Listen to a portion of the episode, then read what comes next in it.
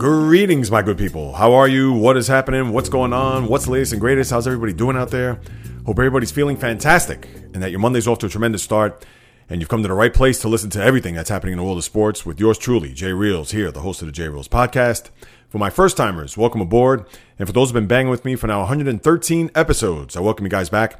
Again, it's a Monday, February the 10th in the year of our Lord 2020 the J Reels What's the Deal segment. That's right. What to expect here over the course of the next hour on this episode is as follows XFL, anyone?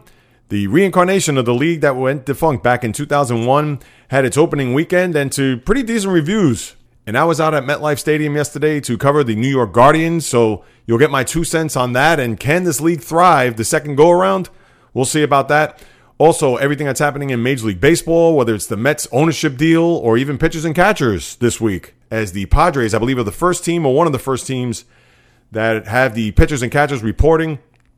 And the veterans will come in later on this week and into next week. Everything that's going on in the NHL, especially at that Western Conference, which looks like it's going to be a bitter fight to the end as far as playoff seeding is concerned. Some college basketball, even some UFC. That's right, I'll sprinkle in a little bit of that at the end with Jon Jones. But now that we've entered the Sports Dead Zone Part 1, where the NFL season is now in our rearview mirror and baseball still another four or five weeks away, we could concentrate on the winter sports and the kick us off here will be the NBA. And I owe you guys another apology. Seems like I've been doing that a lot over the course of the last few weeks, but the mea culpa comes as the trade deadline came and went last Thursday, and here I am reporting about, of course, all the trades that had taken place, especially the big ones when Miami and as far as the Clippers are concerned. So the first trade we'll look at is the one that sent Andre Iguodala and Jae Crowder to Miami, where Memphis shipped Justice Winslow and Dion Waiters over to Memphis. Now that was an ugly situation, or at least it turned out to be over the course of the last couple of weeks, because as you know, Iguodala got sent to Memphis in the offseason last year with the whole Brooklyn deal Kevin Durant going to the Nets, where D'Angelo Russell was sent to Golden State. We'll get to him in a little bit. So now Iguodala, to make some cap room, they had to send him to Memphis. He pretty much put himself on the shelf the whole year, did not want to report, did not want to play for the Grizzlies, considering they were a young team and certainly not going anywhere. But when you look at the standings today, they're in the eighth seed in the Western Conference, and granted, they're not going to contend for a title, but it's just a bad job on Iguodala's part. And I don't care what people are going to say about player empowerment and he could do what he wants. He's under contract. And he had 17.9 coming to him this year. Of course, I don't know how that shakes down in the whole ramifications as far as the Grizzlies are concerned, but he figured that let me sit out. I'll see if I can get a trade at some point. And Memphis, they were smart. They didn't succumb to any of the pressure as far as getting rid of a player or looking at it from a standpoint of making sure that the player was taken care of and not looking at the team they looked at it and said, well, you're going to have to sit there and suffer if that's the case. And suffer may be a bit of a strong word, but you get what I'm saying. Because when it comes to these players, they pretty much get their way when they want to, especially in the NBA. And nothing against Iguodala, but here's a guy who we understand is won three championships over that run when Golden State, including in Finals MVP. But he's a guy that, although people could argue whether he's a Hall of Famer or not, and that's a discussion for another day, but he's not the type of guy that would just when you look at the NBA landscape, he's not a guy that deserves to sit out or feels as if that he has the right to sit out, despite the fact that he's had a lot of success here the latter part of his career. I mean, that's all there is to it. And I got nothing against Iguodala. We understand he's a great role player. He's a guy that's been in the league a long time, and despite the fact that he has been an NBA player for I believe what 17 years, he still doesn't, I think, warrant any type of way to dictate where he wants to go or what he wants to do this stage of his career. I mean, that's all there is to it. But with that being said, he goes to Miami, which is certainly going to fortify that team. Miami's a team that a lot of people didn't think, eh, they probably make some hay in the Eastern Conference, but not to the point where they could actually move up as high as two, even though the Toronto Raptors would certainly argue that as they've won 13 in a row. But we'll get to more of the NBA news later. As far as this trade is concerned, though, this is a big trade for them because we know about his pedigree, Iguodala that is. We understand Pat Riley, Erik Spoelstra, and the culture that they build down there in Miami. He will certainly, you would think, would be a good fit. I'm sure there's going to be some rust. I know Erik Spoelstra did say that in the coming days he'll probably be inserted in the lineup slowly but surely. We get that he's more of a sixth man as it is. He's not a guy that's going to be starting unless they have some injuries that may take place over the course of the next few weeks. We got to see how that unfolds. But when you look at this trade and also bringing in Jae Crowder, adds a little toughness, adds a little perimeter scoring for a team that, Eh, let's face it, they're, they're lacking some perimeter scoring. And not to say Jae Crowder is going to be confused with Steph Curry, but he's a guy that could certainly pencil in the lineup and will give you max effort on both ends of the floor. And also with Iguodala is certainly going to be a terrific upgrade for a team that's looking to make some hay here in the Eastern Conference among the likes of Milwaukee, Toronto, Boston. You even want to throw Philly in there, despite the fact that they've been struggling. So it was a good trade for them. And Memphis, they did the right thing. We get that they bring in players like Justice Winslow, who's a young player who had his moments, but certainly didn't really pan out as far as Miami's concerned. And then Dion Waiters, who has a lot of talent, but is also a headache on top of that. Who knows what's going to happen there? But you have a young team in Memphis that is on the come up. They're an eighth seed right now. And even though Iguodala did not want to report and didn't want to be a part of that team, certainly his influence would have helped. Now, uh, would they contend for a title out west? Absolutely not. But still, it would have been a great influence for the younger kids to see a veteran, a guy who has been a champion, and I'm sure that would have benefited them. But how they looked at it is that, hey, we got a young team, whether we're John Morant, whether we're Dillon Brooks, who came out through Twitter and said, hey, if you don't want to be here, get out of here. I understand it was a little harsh to probably say that, but you know what? Good for them. That's a team that probably can make some hay down the road in the years to come if they add a few more pieces together. And Memphis, right now, with the eight seed in the Western Conference, certainly not looking to probably upset the apple cart as far as the Lakers are concerned if the season ended today. But you got to give it up. They've certainly done a great job in turning their season around. So kudos to them. But this is more about Miami than it is Memphis. And I think it's a very good upgrade for this team, considering that you're going to need a little bit of toughness.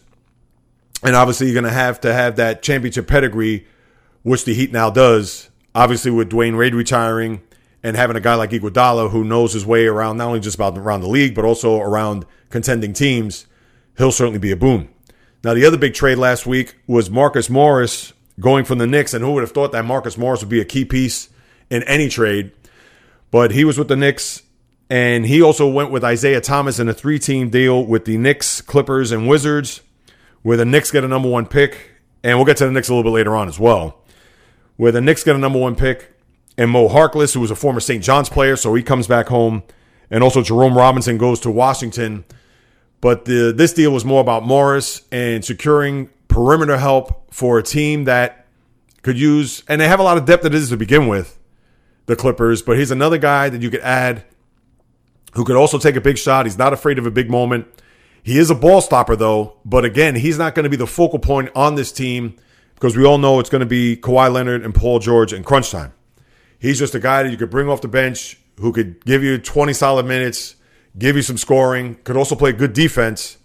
And I understand a lot of teams are in the mix to try to pick him up. Even the Lakers were a team that, and they certainly need a lot of reinforcements. I don't say a lot, it's strong. They certainly need some reinforcements considering that we know that they're top heavy when it comes to their team, and we know who the players are. We don't have to go through the whole roster, but the Clippers were the big winners here in that regard. And who knows, in a seven game series, again, a guy like Marcus Morris, uh, nobody's going to confuse him with Scottie Pippen, but at the same time, he's certainly also a big upgrade considering the West is become very competitive, and a lot of people think that the Western Conference Final is going to be all LA focused. So to have Morris there was a big plus for them not going to the Lakers, and he's on the other side of LA and will perform for the Clippers here down the stretch. To me, those are the two big trades that would have any impact on this whole playoff race, or certainly when you get into April, May, and into June. As far as the other trades are concerned, the one trade that was big, maybe more so for the long term for Minnesota and Golden State as well, was D'Angelo Russell going from Golden State to Minnesota to swap Andrew Wiggins. Now, I know Steve Kerr said that Wiggins is a better fit. He scored 24 points in his first game as a Golden State Warrior. Wiggins is a guy who was a number one pick overall, Kansas, who came out of college. It was not really ballyhooed, but certainly a lot of people looked at him going into college as being possibly the next big thing. And that has not translated into the pros in his six seasons in Minnesota. Now, who knows? Maybe he'll have a better fit in Golden State when you have guys like Steph Curry, Klay Thompson, Draymond Green. Maybe they'll nurture him along. Now, Wiggins is a guy who plays small forward. We all know that the backcourt is going to be crowded, especially with Steph coming back and Klay. I don't know if you're going to see him this year, but this is a trade that's more for the long term, which I thought was a very interesting deal because Wiggins is a guy who hasn't really panned out and has shown flashes. And then D'Angelo Russell, who's a former All Star and certainly did not was not a good fit in Golden State, goes to Minnesota where you had Karl-Anthony Towns waiting at the airport for him with the Minnesota Timberwolves D'Angelo Russell zero jersey. And I don't know if that had to do with them playing the AAU circuit back in the day. Remember, they both went to different colleges, so it's not as if they were teammates on a college team. So the, it looks like they were all arms and welcoming with open arms as far as having those two players play with one another. And maybe that will be the antidote for a guy like Karl-Anthony Towns who needs a point guard, little pick and roll. Russell is more of a shoot first point guard, but maybe that could be a marriage made in heaven for those two guys. So that may be a good deal for both down the road. So we'll see how that shakes down. If you're going to look at the Clint Capela deal where he goes to Atlanta, Robert Covington, I understand could kind of be a under the radar type of move where Covington is a guy that played in Philly, then obviously was traded to Minnesota in the Jimmy Butler deal last year. Covington's a guy who not much of a shooter, but he's a good two-way player, more so on the defensive side. And with the Rockets, we all know that the big guns there, James Harden and Russell Westbrook, are going to carry them to the hopefully end of the rainbow for them. But Covington, I think, was a very good pickup as well. Nothing sexy, nothing splashy. Not to say he's going to be the one that puts them over the top, but just a good underrated move. We'll see how that translates as we get deeper into the season, into the postseason. And then if you want to look at Cleveland acquiring Andre Drummond, now he's a free agent at the end of the year. So Cleveland looks like they're going to push all their chips to the middle of the table with him. I know Tristan Thompson is going to be, I think he's on his last year of his deal. So you pretty much say goodbye to Thompson. You bring in Drummond. He's a guy that's a rebounding machine. As you've seen, I believe he leads the league in rebounds, almost 16 a game. So that's the, the little deals there. And that's the one thing about the NBA trade deadline. You don't really have those blockbuster type deals. Not like baseball when you get that big pitcher or the big player that gets traded in the middle of the season. Same for the NHL and obviously NFL, although you've seen a lot of activity in the NFL, more so before the trade line and at the trade deadline than you've seen in years past. But you're definitely not going to get that big blockbuster trade middle of the year. And I get in the years past, you've seen Boogie Cousins go before the deadline. And how did that pan out down in New Orleans? So here we are now with about roughly 20 some odd games to go the rest of the season. We have the All Star break that's coming up this weekend. And the All Star break is in Chicago. Obviously, with everything that's going to take place there, as we talked about last week with the Kobe Bryant and the tribute that they're going to have with the jerseys. And if I might add, they'll have the Kobe Bryant Memorial at the Staples Center two weeks from today, which is very interesting when you look at the date. It's going to be 2 2420, which will be 2, the number of Gianna Bryant, of course, Kobe's daughter who perished in that crash. The number for Kobe Bryant, 24, and then 20, which the not only the year, but the amount of seasons that Kobe Bryant played as a Laker. So talk about symmetry at its finest. So with the All Star break coming up and now the trade deadline come and gone, we can certainly focus on these teams in both conferences to see what's uh, going to lie ahead as far as playoff positioning, as far as who's going to be in that spot to take the Lawrence O'Brien Trophy. And there's still plenty of time between now and then. But the other news of note here in the NBA last week was Steve Mills, now the former president of operations at Madison Square Garden, at least for the New York Knicks are concerned. He's also been shown the door. So you had David Fizdale out. Now you have Steve Mills out. Scott Perry was the last man standing, and rightfully so, because he's done a very good job, although it's been a little incomplete. But Perry certainly has not shown a propensity to trade number one picks and just try to fix it all in one shot or certainly put a band aid over a situation.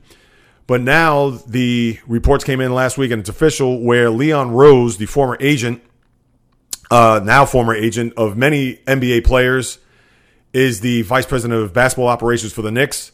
And we all know what this is all about. If you have not seen the writing on the wall, and this comes to no surprise, when David Fizdale was hired to be the coach of the Knicks, a lot of people thought that he was going to recruit a lot of these players to be a part of the fabric of the Knickerbockers and try to turn their franchise around. And that certainly was not to be the case. So let's see if Leon Rose, the guy who could certainly broker a lot of these deals for these players that are in the league, to see if he could do so as a GM to bring these players to play on the Madison Square Garden floor. Uh, if you're a Knick fan, of course, I'm sure you're probably saying, I'll believe it when I see it. And rightfully so. As we know, the Knicks are a disaster. They've done nothing in the last 20 years. And sadly, I get a lot of people don't want to put the, all the blame or all the eggs in this basket. But as long as James Dolan is the owner of this team, I'm sure a lot of players are either going to be hesitant, reticent, or certainly maybe look at New York, but then see where they could get the same amount of deal or the same amount of money elsewhere. I don't care if the good Lord comes down and shines his presence upon Madison Square Garden. These players are not going to come here. But if Leon Rose, who has the power, Leon Rose, who knows the league inside out and upside down, if he's going to be the guy that's going to bring whomever's going to be on the free agent landscape next year and the year after that, we'll certainly see. But I know being a Met fan, and we're going to get to the Mets later on, of course. Being a Met fan, I know I cannot trust this ownership. And we will certainly see how that unfolds as we get into the free agency period come summertime. But that's between now and then. As far as the league is concerned, NBA right now, the Toronto Raptors are like a runaway train. And it's amazing to think that even with Kawhi Leonard and as happy as the fans were as the Toronto Raptors finally won that championship last year, and we all had sung their praises and everything that had transpired. But for Toronto to have this run that they're on right now, and we get 14 in a row. I think I said 13 earlier. It's actually 14 in a row. Here's a team that you wonder have they peaked? Now we get that they got some pieces back, including Pascal Siakam weeks ago, which was a key player on this team. We need to see whether or not that this Toronto Raptor team is just on this torrid run. Not to say that it's smoke and mirrors, but when teams have these type of runs, you kind of wonder and say to yourself, okay, is it going to be a thing where they kind of peter out and then they falter down the stretch? And yeah, they may be successful in the postseason, but then they're burning the candle at both ends. So therefore, they certainly didn't have the consistency throughout the course of the season as opposed to just getting all these games in one shot or having a stretch where, let's say, they go 30 and 10. And that's a very impressive stretch. That's 750 basketball, but we know that's not sustainable in the grand scheme of things when it comes to the dreaded load management, when it comes to resting certain players at certain times. And we get that that's what the league is now. And the biggest player that was on that last year is now in LA with the Clippers. But with them nursing injuries and with them, you know, being on the mend, it's one of those situations that you got to keep your eye on if you're a Raptor fan or if you're a team that follows Toronto, knowing that with this hot streak and then putting themselves in really good position, although with the streak, they're only a game and a half ahead of Boston as far as the three seed is concerned. So they haven't really put a lot of separation, and they certainly haven't gotten that close to the top of the East, where the Bucks, of course, reside at 45 and seven. So they're six and a half back. But be it as it may, you want to be two or three in the Eastern Conference just to avoid Milwaukee in the first or second round. So they put themselves in very good position as far as that's concerned. As far as the rest of the Eastern Conference, now I know that the we talked about the Heat before.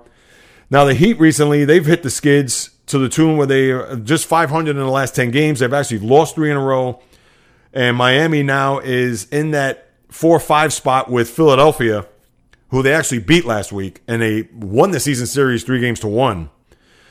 But when you're looking at this from 30,000 feet, you got to wonder which one of these top five seeds, well, let's say from two to six, because I'll throw Indiana in the mix. I'm not even going to look at Brooklyn or Orlando. But when you're looking at two through six right now, as we head into the All Star break, which one of those teams could be the foil to the Milwaukee Bucks in trying to make it to an NBA final?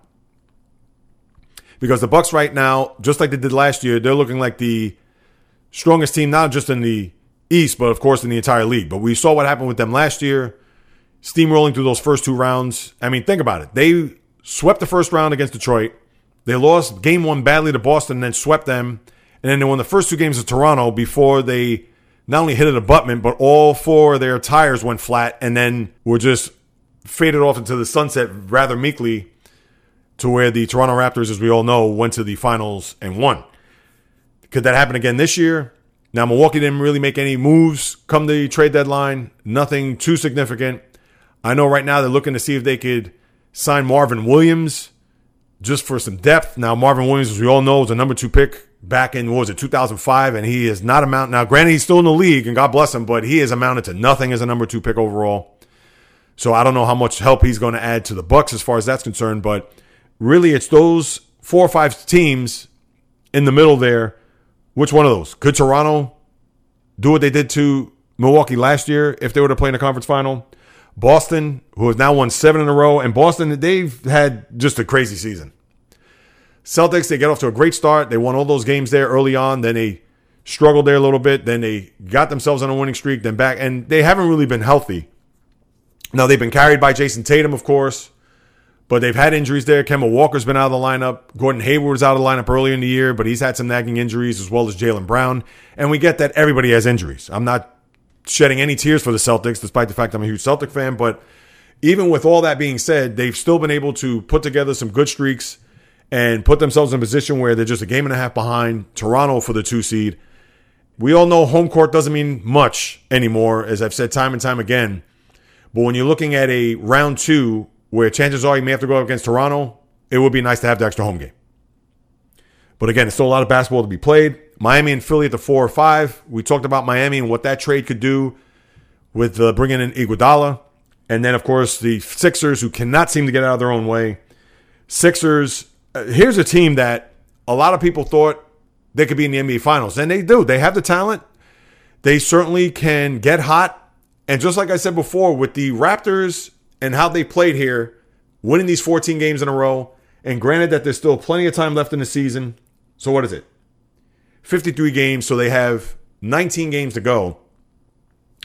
We understand a lot can happen injuries, bad streaks, whatever. But when you have this type of winning streak in the middle of the year, you almost have to look at it and say to yourself, okay, have they tapped out? Have they reached their maximum potential here?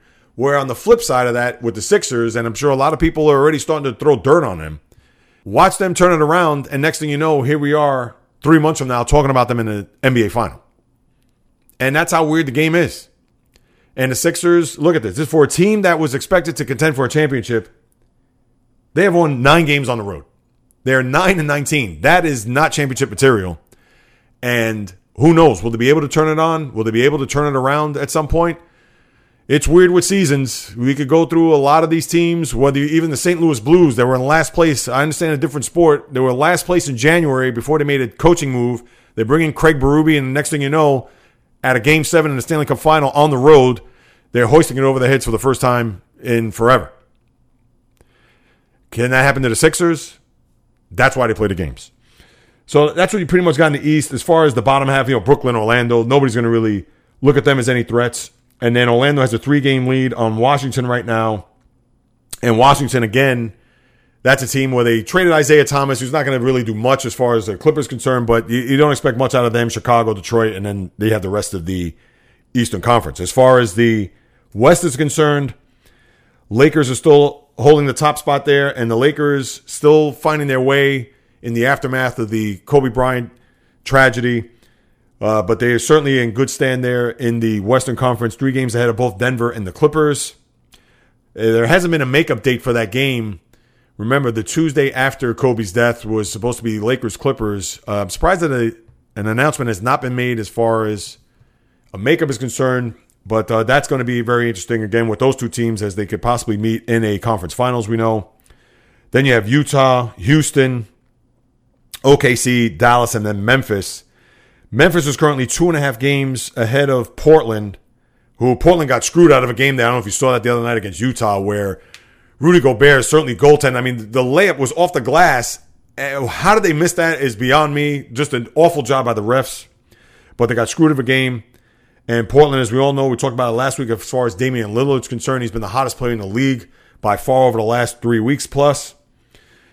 Uh, but then you have Portland and then San Antonio New Orleans, if you think about them making a, a run here, in New Orleans, it's kind of been up and down, although they've been up more lately, but they have a lot of ground to make up. Five games, in fact, just to even get to an eight seed. So a lot of the talk is going to be about Zion. A lot of the talk is going to be about the growth of him, and certainly there's going to be a lot of load management when it comes to him.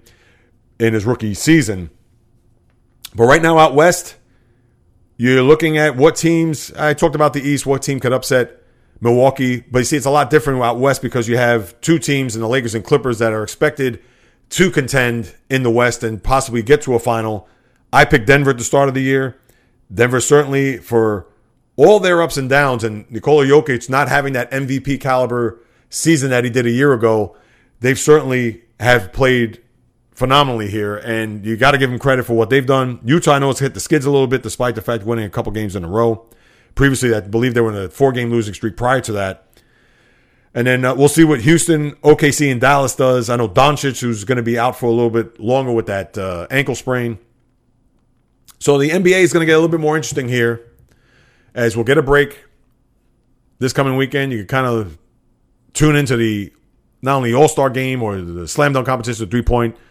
So you get a break from the NBA here as the last few games are on Thursday, I believe. So let's take a quick look before we move on to the NHL.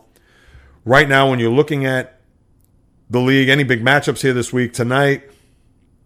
Yeah, they got nothing really to shake at. Let's see. They didn't have that makeup game. Clippers and Sixers tomorrow, so that's going to be interesting to see if the Sixers could uh, hang with the Clippers. Now the game's at home. Celtics and Rockets. So you got a couple big games there tomorrow. But I know the last set of games will be on Thursday, Wednesday. Right now, nothing to really shake a stick at. If you're going to be crazy about Heat and Jazz, Lakers Nuggets there on ESPN 10 o'clock, which would be a good measuring stick for the Nuggets to see how they perform against the Lakers. And then you have Clippers Celtics there with Thunder and Pelicans before you get to the All Star break. Now, as far as the NHL is concerned, as we turn our attention to the ice, the Western Conference to me is the big story right now. And I get that for the 20 hockey fans that listen to this podcast, if, if there are 20, of course I joke. The Western Conference is going to be a jumbled, gigantic mess unless there's going to be some separations here over the course of the next couple of weeks. And speaking of trade deadlines, I'm on top of it, people. The NHL trade deadline is two weeks from today. That's right, February 24, 3 p.m. So I'll be focused on that from now until then.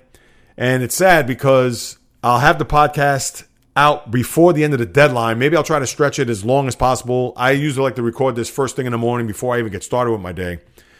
But who knows? We'll see what the trades will consummate between now and then. So I'll keep you guys abreast of it as we get closer. The Western Conference right now, especially the Pacific Division, is one that is going to be a Royal Rumble to the very end.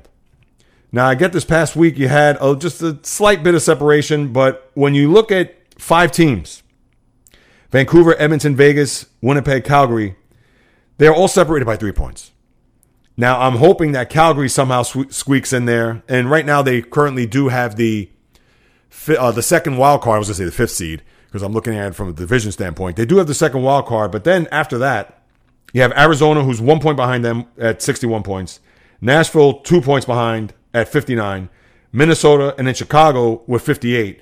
So all those teams that are going to be in the mix, not only just for the top three spots in the Pacific, not only for the two wildcard spots, but then you have three or four teams behind them that are looking to leapfrog one another to potentially get into the round of 16, or in this case, the round of eight in the Western Conference to make that push for a Stanley Cup.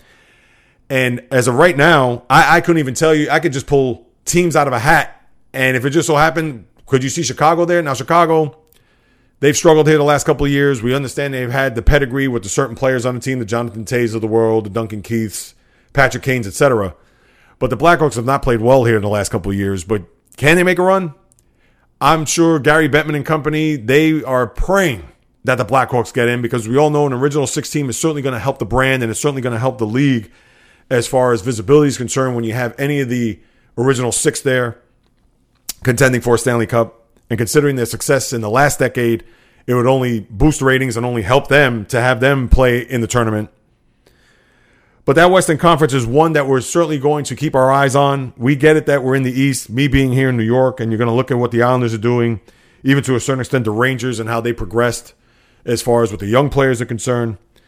And I'll get to the East in a second. But the West I find fascinating because whenever you have so many teams in the mix for just a handful of playoff spots, that's where you get a lot of the drama. And we understand that the NHL season is not over until the first week of April, so we still have plenty of time. I mean, technically, we have what roughly easily six weeks, maybe borderline seven weeks until we get to that point, and we get that lots could happen. There could be some separation, but unless a couple of teams just get piping hot to the point where they add that much more separation to the bottom feeders, or I don't want to say bottom feeders, but to those teams like Arizona or even Nashville, Minnesota, Chicago. But if you've watched sports long enough, why would you think that that would be different if the teams all of a sudden that are fighting for a postseason, unless they experience a lot of injuries or just happen to suffer through a bad losing streak, I mean, why would that trend be any different?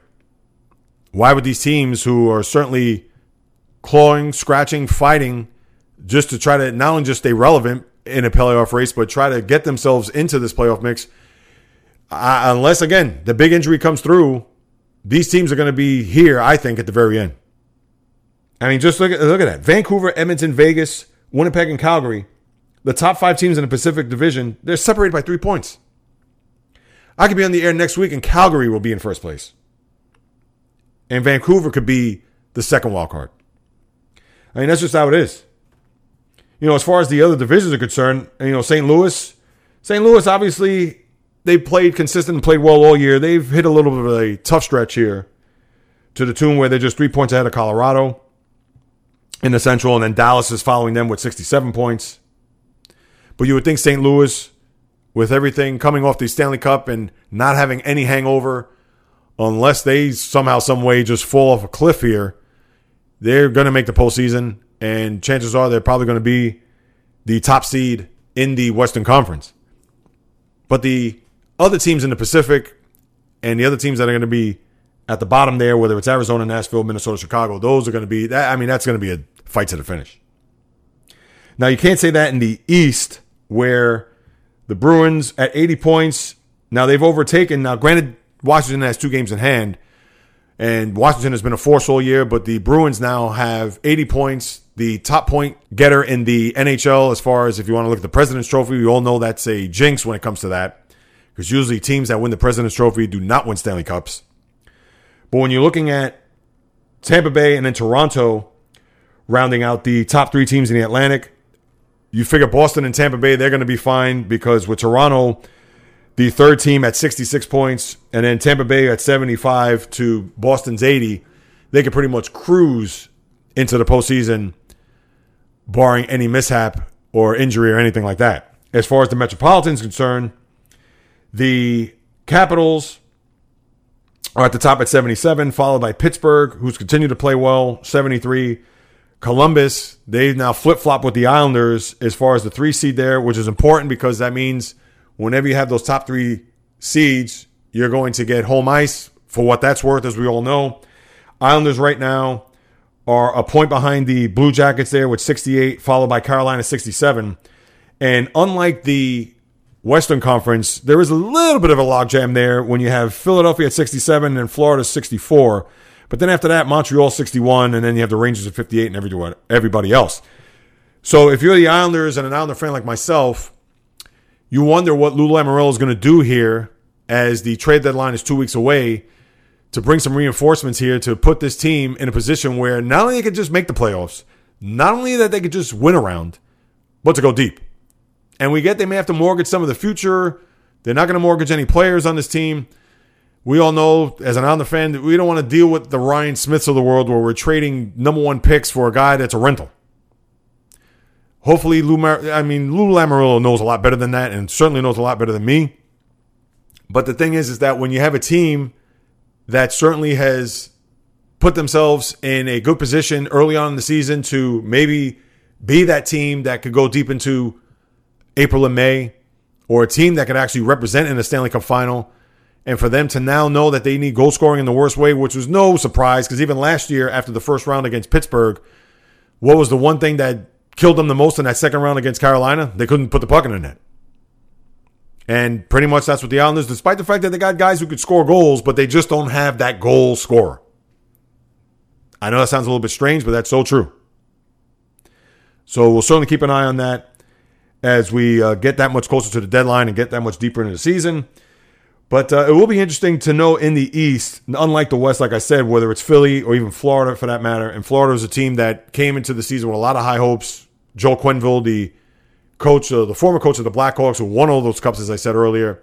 And they certainly had a good start to their season. They've been up and down. They've kind of been a little schizophrenic when it comes to their play. But the uh, Panthers are a team that, even though they've lost three in a row here, could certainly turn it on. And that's the one thing about hockey.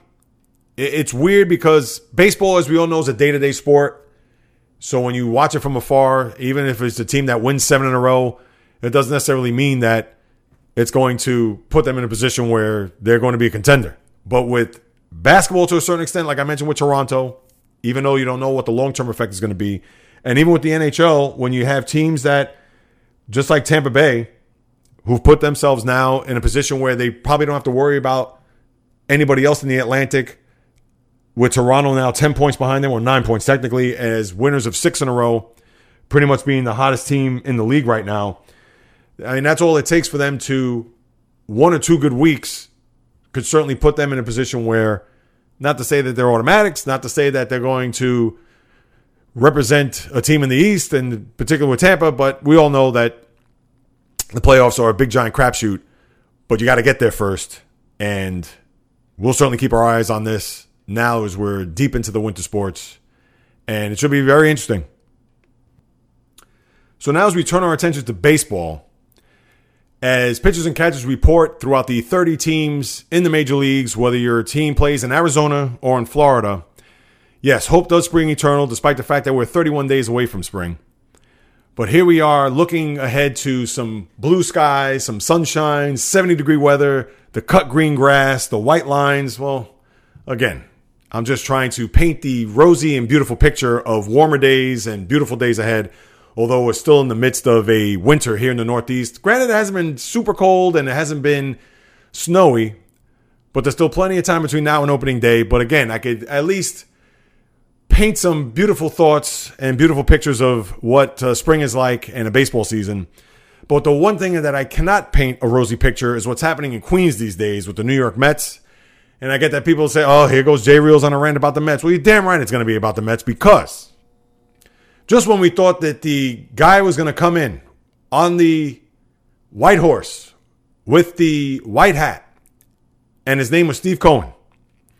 Well, be that as it may, the plug was pulled on the rumor that Steve Cohen was going to come in and put his $2.3 billion on the table to take over 80% of this franchise and hopefully lead it to the promised land to the point where we could procure players. Yeah, not spend like drunken sailors, but not go into an offseason thinking that we can't get a guy like Mookie Betts, Gerrit Cole, Anthony Rendon, etc. So now what's left of the rubble out at Citi Field is a deal that will not take place.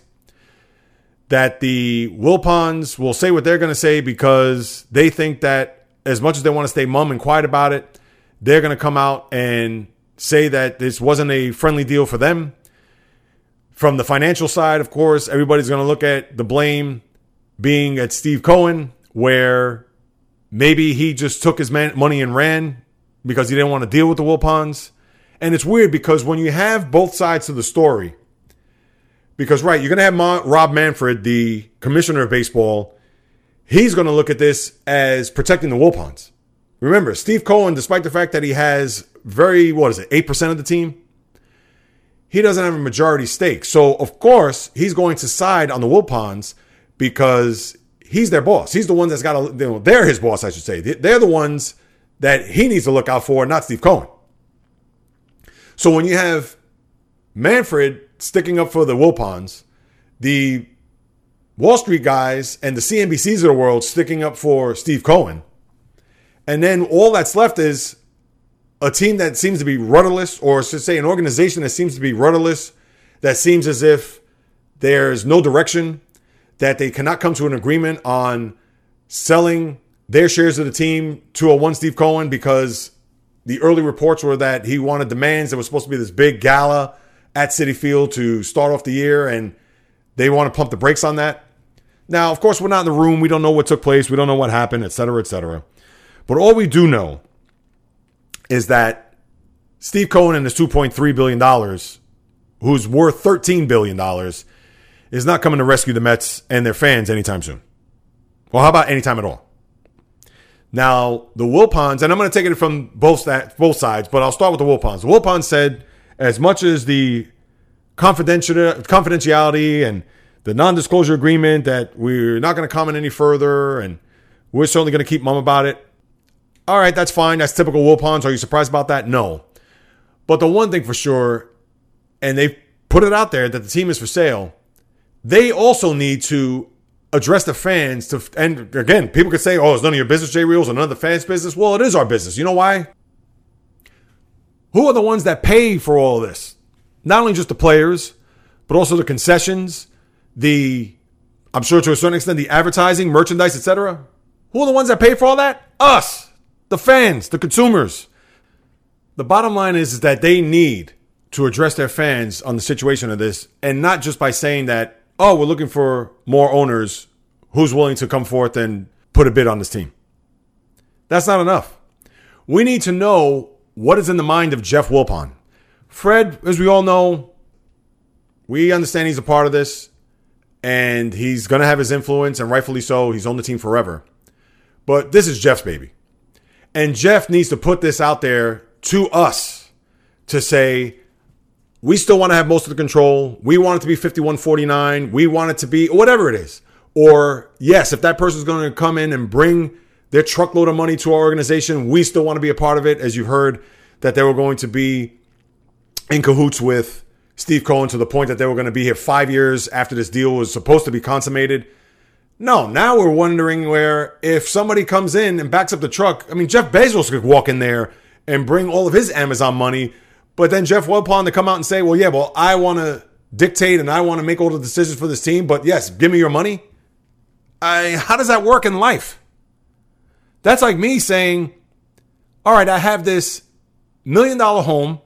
Yes, it may have three wings and a zillion bedrooms, but yeah, and I'll sell you my home. No problem.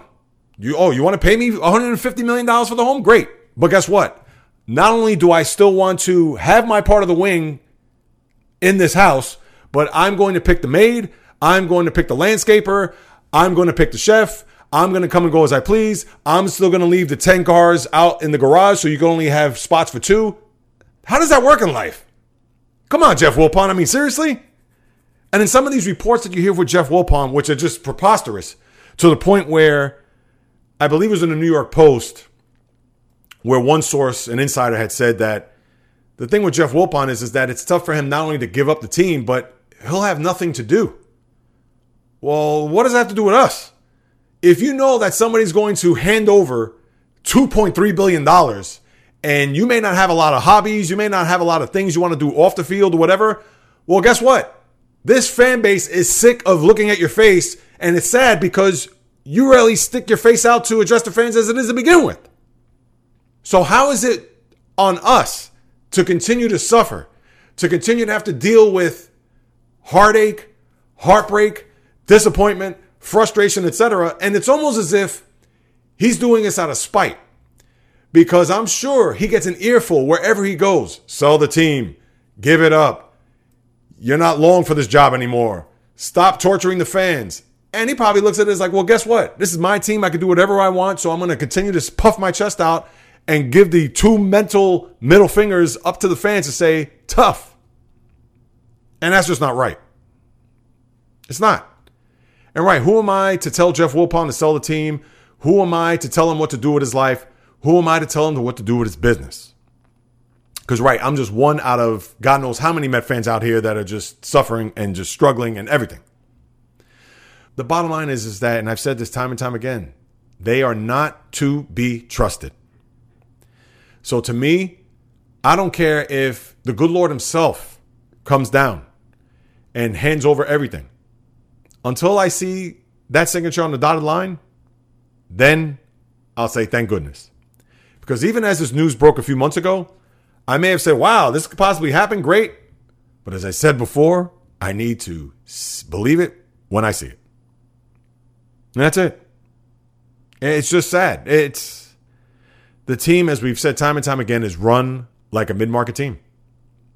You know, you would think we live in Pittsburgh or Kansas City, Cincinnati. And look, and Cincinnati made some moves this offseason, so I can't even put them pretty much in the mix. But it's just a disgrace. You know, how can you get controlling share of the team if you're trying to sell it? I, I just I don't understand it. I, I, gave you the analogy the analogy with the house. I, I can't put that any better than that. And I get that maybe when you look back on the history of this thing, when they tried to sell in 2011, and I get that was the whole Bernie Madoff situation, David Einhorn, who was a little bit of a character from what you read. And of course, that didn't work out all right, fine. But then now Steve Cohen, the guy's a Met fan, he's got all this money.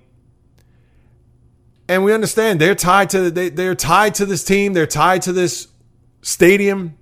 I mean, think about it. That Citi Field is something that Fred Wilpon has dreamt of for forever. Why do you think there's a Jackie Robinson rotunda in that stadium? Because he, of his love for the Brooklyn Dodgers. Why is it that the Met fan and a lot of the critics early on said, hey, why is this stadium empty or bereft of not only just Met memorabilia, but just Met anything? To the point where they had to put up stuff to show that it's the Mets ballpark. Why did it take so long? And this could go back to when they were, had Shea Stadium. Why did it take so long? And then now sadly that he has dementia, that Tom Seaver's going to have a statue and a street named after him. It's like their focus is on so many other things but the team. And sadly, the team that plays six miles in the other borough in the Bronx, they're on top of this sucker like you wouldn't believe. It's sick that they retire everybody's number, you know, known to man, and that gets exhausting and just downright dumb. But guess what? At least they're in touch with their organization, and obviously they have the tradition unlike any other. To the point where it's a little bit too much, but that's the Yankees for you. And the Mets are the complete opposite. But all right, uh, let me digress because I'm now I'm going into rabbit holes that I shouldn't be going into right now, and it just it's just all the frustration that's coming out, people. So that's all there is to it. So let's see what happens with the Mets moving forward with this disaster. So that's what we have there as far as off the field is concerned. Now, you had a lot of news, and interestingly enough, with Major League Baseball this year, was kind of reminiscent to the NBA. Where, and the reason why I say that is because, as we all know, free agency with the NBA was July 1st, although now it pretty much starts June 28th because all these players seem to know where they're going before that, and news gets leaked out prior to the free agency period. Whether you have that, you have some trades, maybe a little drama. You had that with Major League Baseball this offseason you know, a lot of the big free agents for them signed early, unlike last year with Manny Machado, Bryce Harper. We know who the free agents are and where they signed and when they signed. Then you had the sign stealing scandal down in Houston and the after effects of what happened in Boston, considering the personnel that was involved, and even in New York with Beltran. So you had that to chew on. And then now you have pitches and catches this week where you have a team that doesn't have a manager, and I'm going to get to that later on that said team, Boston Red Sox, now that I can put it out there, trade their best player and a generational player, Mookie Betts, to the chagrin of everybody up in Beantown as he goes to LA. And that deal is finally official because of the health of a one Brusdar Graterol. And that's pretty much held up the deal, not knowing what the physical and what his health was going to be like moving forward to have this trade completed. But now it's official. So all parties that were involved will have their players, whether it's Betts and Price to LA. Obviously, Alex Verdugo, the young player from the Dodgers, going to Boston, and then Kenta Maeda going from the Dodgers to Minnesota, and then Minnesota trading the aforementioned Graterol to Boston. So you had that last week, and where Joc Pederson now, who was traded from the Dodgers to the Angels, now that deal, for whatever the reason, the Angels took that back and said, uh uh-uh, uh we don't want to complete it. So now Joc Pederson. now, could you imagine? He doesn't have a position. The Dodgers are going to have to trade him at some. And it's sad because the reason why they traded Joc Pederson, knowing that they were bringing in Mookie Betts, your outfield is now crowded where you have Bellinger in center, Betts in right, and then you had a platoon pretty much in left where it was AJ Pollock and also Enrique Hernandez. And they're both right handed hitters, but Pollock was going to be the starter considering that they signed him to that deal last year from the Arizona Diamondbacks. So there was pretty much no place to put Pederson, And now, chances are he's going to have to report here unless they find a deal for him at some point. here over the course of the next few weeks or certainly throughout spring training. But obviously, that's their issue to deal with. So you had that come up the pike. And Pederson, I thought, was going to be a pretty good addition, considering that that lineup, when you have Trout, Upton, obviously Rendon that they've imported from Washington, an aging Pujols. I mean, that's a very good offensive team. Shohei Ohtani. But now with Peterson getting sent back to LA from Anaheim, let's see where he goes or what his next stop will be because chances are the Dodgers are going to do whatever it takes to try to ship him somewhere else. You also had James Paxton, speaking of the Yankees, he's going to be sidelined three to four months now with back surgery. So, three to four months, I understand that seems like an eternity. And I'm sure the Yankee fans saying, uh oh, here we go again with the injuries. Now, remember, they have a whole new strength conditioning team that's in play. So, you probably don't have to worry about, I don't know about the medical staff, but having the strength and conditioning team in the fold there for the Yankees, you would think that they'll have uh, better results with their players come this year. But with Paxton now three to four months, and remember, if he had his surgery today, you're talking July.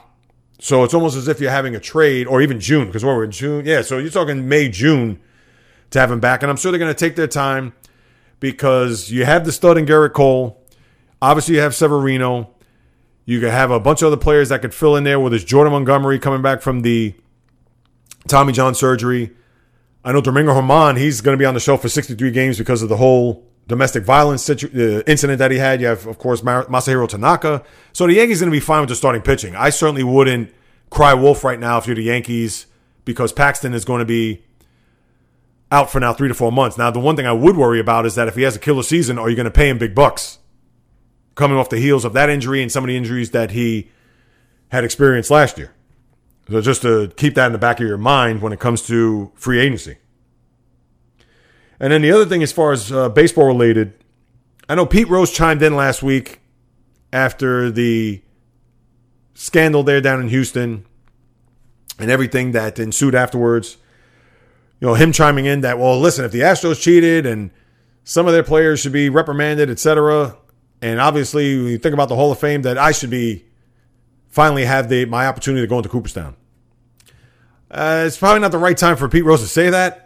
I get that he's getting up there in age. Was he 79 years old?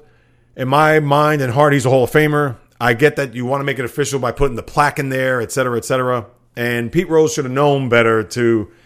He has not said anything in years, and I get he's probably had to bite his tongue, but was this time the right time to come out and say it? And especially when you're throwing in the Astros as far as that being used to catapult yourself into the conversation to put yourself into the Hall of Fame. Uh, not good. And Pete Rose, you know, obviously his agenda is gonna he's gonna look out for himself, and I get that. But if you've laid low all this time, and knowing that your day may come, it may, and I would think it would come maybe next year, considering if the Hall of Fame elects Barry Bonds or Roger Clemens into the Hall of Fame, the accused steroid users, chances are Pete Rose is going to be right after that at some point during that offseason to finally get his name and his plaque and his presence into the Hall of Fame. So we'll certainly see how that uh, shakes down. I don't think it's going to happen anytime soon, but of course, Pete Rose will always make himself relevant. he certainly did last week. So that's what you have with the baseball. All right, people, are you ready for some XFL football?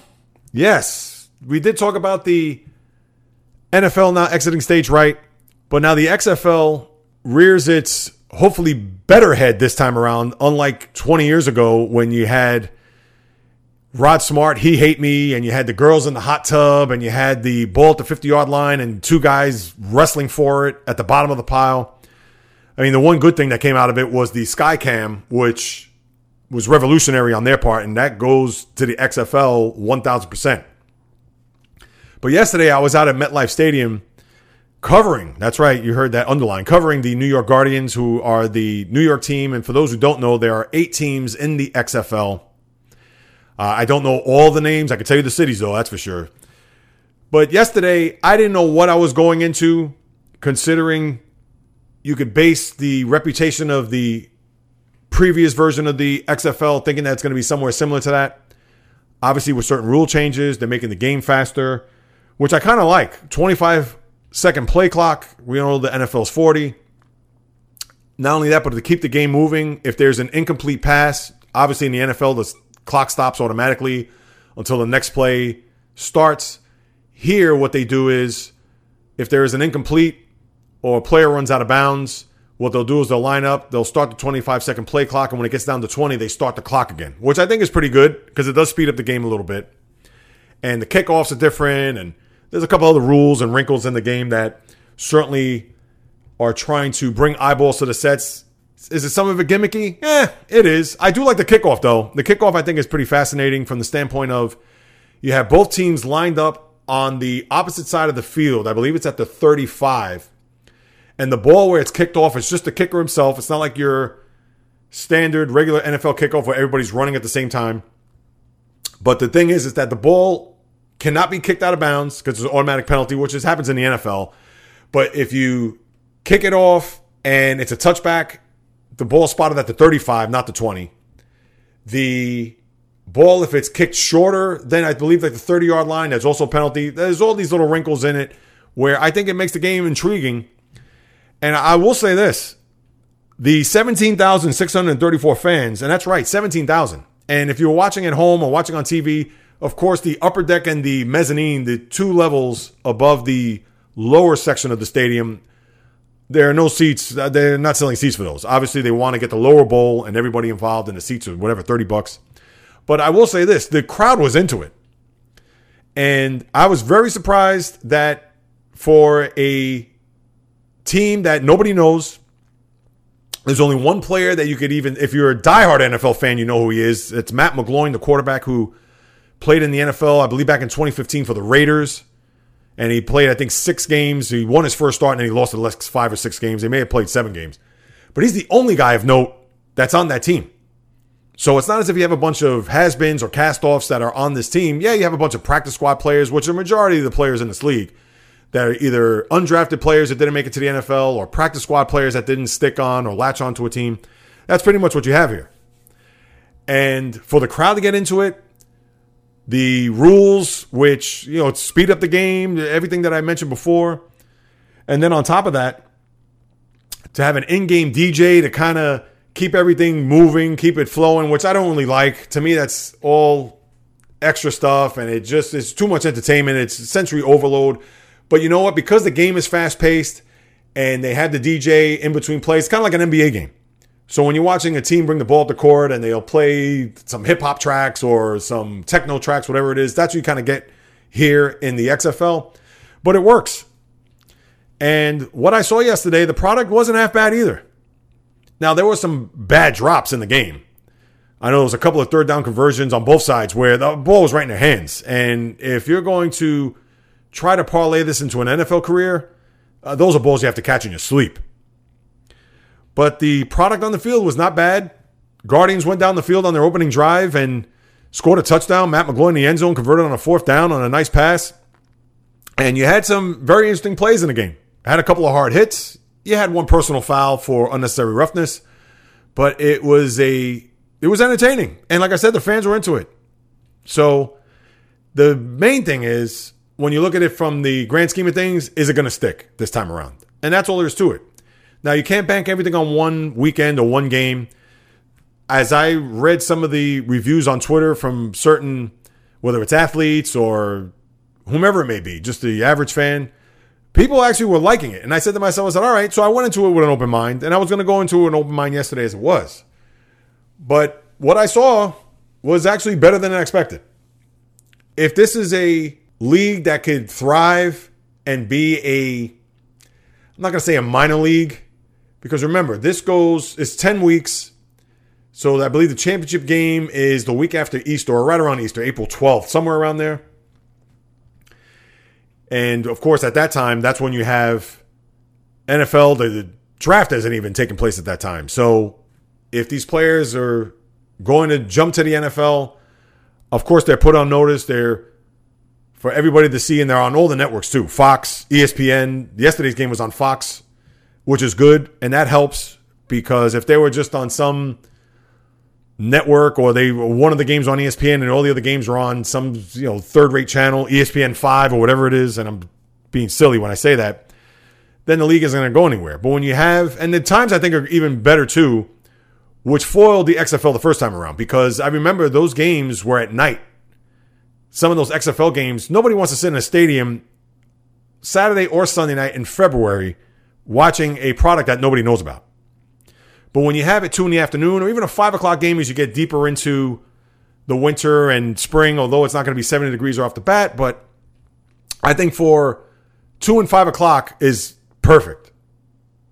It's not one in five, you know, it's not one in four thirty or just like the NFL, and they don't want to carbon copy the NFL. They want to put their own stamp on the fans and even just the casual fan to come on out to the games. And I will say this: hopefully they become successful this first time around, and maybe this could be something that the league could thrive on down the road. It's going to take a lot of work, and people have to look at it. Bottom line is, this is not the NFL. They can't expect an NFL product here. But if it's good, if it's entertaining, if it's less gimmicky, then we'll see. Is it a guarantee? I can't sit here right now and say that, oh, yeah, this is going to work. This is great. Week one. No, it's only one week into this thing. You know, let's see what happens when we get to middle of the season or even like get to the postseason where people get more familiar with it. And we'll see. I will say this I hope it thrives. Because what I saw yesterday and would I have watched if it was me at home on a Sunday? Eh, probably not. I'm going to be honest. But at the same time, if but if I was flicking through the channels and no, oh, this game is on, let me see what it's like. Let me watch a quarter of it. Let me. I. It's it's not that I'd be averse to watching it, but you know what? Being out there, feeling the energy, talking with other people in the media, things of that nature. Who knows? Hopefully, people will write good things about it.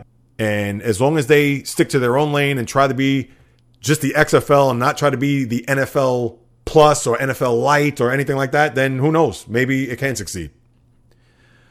But uh, as we all know, it uh, remains to be seen. And uh, lastly, let's see, what else do we have here? Oh, two quickies before we say goodbye. The college basketball. I know that you had the crazy game the other night with Duke and North Carolina. And North Carolina is a show their old selves. They're having a down year. We understand their best player, Cole Anthony, was hurt. He's now back. Duke had a game that they had no business winning. They were down 13 points with four and a half minutes to go and down five with 20 seconds to go, and they pulled off a miracle at North Carolina.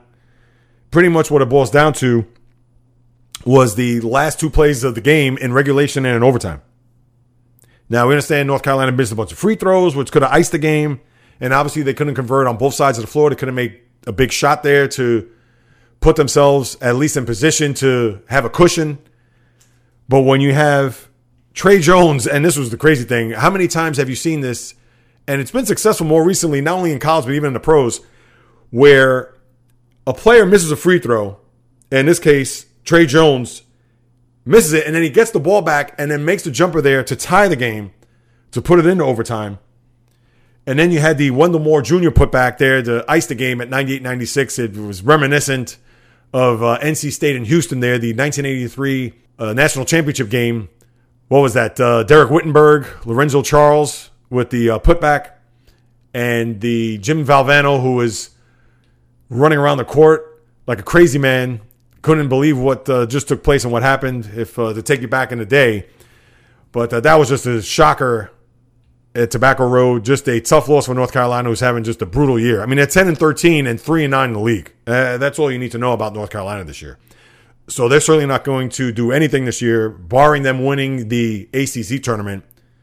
But as it looks right now, they'll be lucky to even get to a semifinal, let alone the conference championship final. But as far as an overall feel for college basketball right now, and I kind of touched on it last week, it's amazing to think that you may have four number one teams where one of those four teams is a team that you'd say, oh, yeah, Kansas, no problem. All right, but where's Duke? Where's Michigan State? Where's Villanova? Where's Kentucky? Where's North Carolina?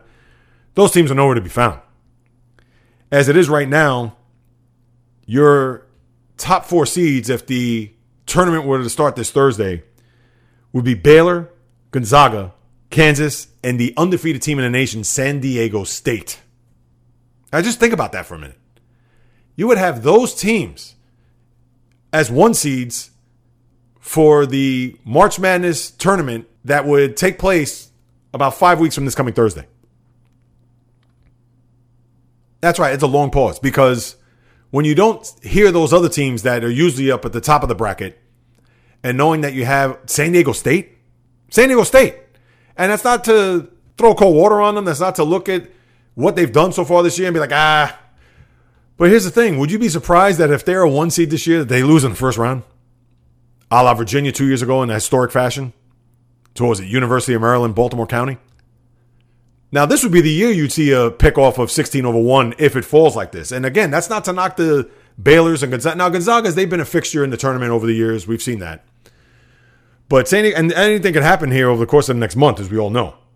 I mean, could you imagine Dayton being one of the, you know, being a top seed? Could it happen? Eh. This college basketball season is as unpredictable as it's ever been. So who knows? But that's just something to think about something to, when you look ahead and see what the landscape is going to be for March Madness, that you're not going to see the likes. And again, a lot could change. Maybe Duke could get up there. Duke right now will be a two seed in some bracket, probably in the East as they always are. But that's the one thing I found fascinating in looking at college basketball and looking at those top seeds, and it's, it's particularly San Diego State. And if I'm saying San Diego State right now, I would lose a game between now and the tournament because, and I'm sure they will. There's no way they're going to run the table going into the tournament because if they do, they will probably lose in the first round because the pressure will just be insurmountable. But all the other teams, they've been stout, they've been tough, they've played well. Now, I haven't followed every game tooth and nail, as we all know, but again, this is why when that sports dead zone, I could concentrate on a lot what's happening here. College basketball, and again, we're not going to really get into it and ramped up until the middle of March, but here we are now on February the 10th, taking a look at uh, what the college basketball landscape as it is today. And lastly, I know I skipped the uh, couple of NFL news and notes. Let me touch on that real quick. I know Eric Weddle retired, the former San Diego slash LA Charger, Baltimore Raven, and Los Angeles Ram player. Had a very good career, six Pro Bowls, 12 seasons, I believe. So he figures it's time to hang up the cleats. Good for him.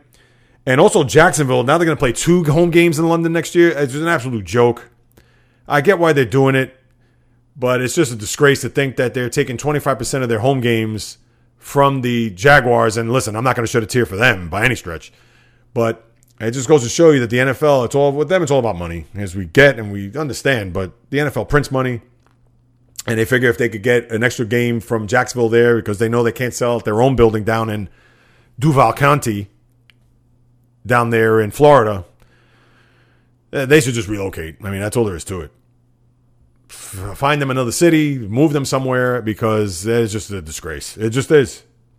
And you know how I feel about the NFL playing games in London or even Mexico for that matter. So that's what you have there with the NFL. And then finally, guys know that I'm not into MMA.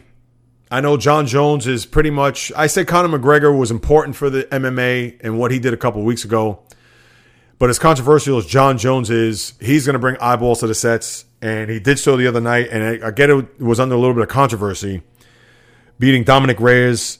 It was controversial to the standpoint it was unanimous, but it shouldn't have been that way. A lot of the people scored the fight, even with Reyes possibly winning. Which again, I didn't see the fight, and I, I understand people are going to say, "Well, Jay Rios, if you didn't see the fight, why are you even talking about it? Well, the only reason why I'm bringing it up is because I know Jones is a big figure in the sport. I know he's a guy that has his own controversy, which I don't need to get into. You guys know, well know a lot more than I do as far as performance enhancing drugs are concerned and suspensions and things like that. But it makes you think that if you have a controversy such as this, what lies down the road for other fights with some of your big box office draws when it comes to MMA. Now, that's the one thing I haven't heard of a lot of controversies when it comes to this. It's certainly not like boxing, as we've seen controversy after controversy after controversy with that sport. And that goes back to the beginning of time. So that's nothing recent. But you just only hope that the MMA doesn't resort to WWE. No offense to the wrestling fans out there, but it doesn't resort to that to the point where you're going to wonder whether or not that this person deserved to win or, oh man, that was a landslide. And then it's like, huh, split decision or whatever it is. So that's the only reason why I bring it up because I could see this not being a trend, not being a thing where it's going to happen more often than not. But this could raise an eyebrow to a guy like me who's not an MMA guy to wonder about some of these dubious judges or these scorecards or whatever it may be. And I'm trying people. Now, if I tried, I could have watched the fight. I get that. 1000%. It's not my cup of tea, though. But I know in due time, I'll have somebody from MMA on. And obviously, when we have, whether hopefully not by controversy, but a big match or big event, that I'll have somebody on to discuss and further educate me to see why I should watch this a lot more with a lot more intent and a lot more focus than I haven't done so in the past. To me, it's just too brutal of a sport and too barbaric. And that comes from a guy who's watched football his whole life and loved boxing up until the last 10 years. But you get what I'm saying. So, that's what we have, people. Let's get to uh, my hero and zero of the week. My hero of the week, I'm giving it to the San Francisco 49er running back, Raheem Mostert.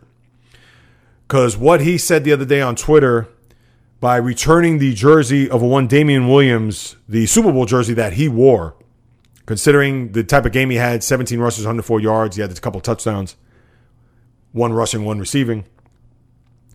Knowing that he put it out there in the universe and he put it out on Twitter, says that, ah, you know, I can't do this. He's a guy that was undrafted like me and I'm sure you saw the NFL Films video at the end. They're in the tunnel. And Damien Williams, he was the guy that came out and says, Hey, give me that, man. Give me that. Meaning, give me his jersey. And they swapped jerseys right then and there. And Mostert, he came out. He said maybe he was thinking about putting it on eBay. Which, yeah, and a guy like Mostert who's been on a million teams and cut by a million and one and stuck on with the Niners here and not knowing if he's going to hit that future payday, he probably looked at that as an opportunity to make some money. But he thought otherwise he thought better and did the right thing by not just selling it, but sending it back to him. So kudos to you, my man. You're my hero of the week. And my zero of the week, the Boston Red Sox. It is February the 10th, and we get that the Alex Cora fallout and that investigation hasn't come to fruition as far as that suspension is concerned and who's going to be involved and so on and so forth. Well, you know what you got to do, guys? hire a manager that was not a part of your staff. It's as simple as that. And with pitchers and catchers reporting, what's going to happen? Everybody's going to show up on whatever the opening day, whether it's tomorrow or the 12th or whatever it may be, and there's not going to be a manager in tow. John Henry uh, and company, Tom Werner, the Kennedy, they, they got to get it together. They are acting like a third rate franchise. And this is a team that won a World Series 16 months ago. So just that alone they're my zeros of the week. All right, my good people, I appreciate you downloading and listening to this content. Thank you so much, as always, each and every week for listening to what it is I have to say about what goes on in the world of sports. And uh, I would like to ask you, please, or implore you to participate on the outside if you can to get the word out on this podcast to many others. And I'm sure everybody has social media out there. So for all the sports fans, who like what they listened to today or in the past or love what they listen to, or even if they say, oh, that Jay Reels is cranky sometimes, or oh, that Jay Reels is over the top, or whatever it may be, please just share that with your friends on social media, screenshot it, send it to me, tag me, whatever it may be, because I'll be sure to spread that love around to everybody else who's not familiar with the J Reels podcast. And it's real simple, people. All you have to do is go to wherever you get your podcasts whether it's on Apple, Google, Spreaker, Stitcher, Spotify, iHeart, Radio, Luminary, Castbox, whatever, Player FM, wherever you get your podcast from. All I'd like for you to do is just hit subscribe. Not only post a rating, but also leave a review. Give me whatever. I would love five stars, of course. Want to give me four, whatever it may be, I don't care. But as long as you do that, post a rating as well, leave a review all that's going to do is increase the visibility of this podcast amongst all the other ones out there in the podcast universe, and not even just the sports people, but just everywhere else. And in hopes to generate not only just the interest, but also the visibility for those outside, whether I'm trying to get guests on the podcast, whether it's former athletes, current athletes, because the visibility of that will spike up and people will be, wait, what is this J Reels podcast about? So I would need your help in that regard. And if you could please do so on wherever platform you listen to podcasts, again, I would greatly appreciate it. You could also hit me up on any of my social media accounts. Feel free to do so on Instagram at J Reels, Twitter, J Reels1, just a number. the J Reels podcast on my Facebook fan page and the J Reels Gmail, or I should say the J Reels podcast at gmail.com if you want to send me an email or hit me up in the DMs and with any questions, comments, criticism, praise, whatever it may be. And I'll be sure to get back to you. And then lastly, if you want to support the podcast as far as production is concerned, the stuff that goes on behind the scenes with the whether it's equipment, whether it's merchandising, which I hopefully at some point down the road maybe advertising, things of that nature, just the overall production of this podcast, you could do so on my Patreon page. That's www.patreon, P-A-T-R-E-O-N dot com slash the J Reels podcast. Again, I would be forever grateful and thankful for your not only participation, but for your contribution, whatever it may be. Because as you well know, each and every week, and hopefully twice a week, once I get those, those guests to start to come in with your help, because as you well know, I love to talk about everything that's going on in the world of the diamond, the world of the ice, the world of the gridiron, the world of hardwood, golf course, racetrack, tennis court, you name it. From my lips to your ears, from my heart to your soul, from where I am to wherever you are, the J Reels podcast always comes correct, direct, and in full effect. From the South Bronx to South Beach to South Central to South Pacific and all points beyond, peace, love, and God bless everybody. And until next time on the J Reels podcast, on the flip.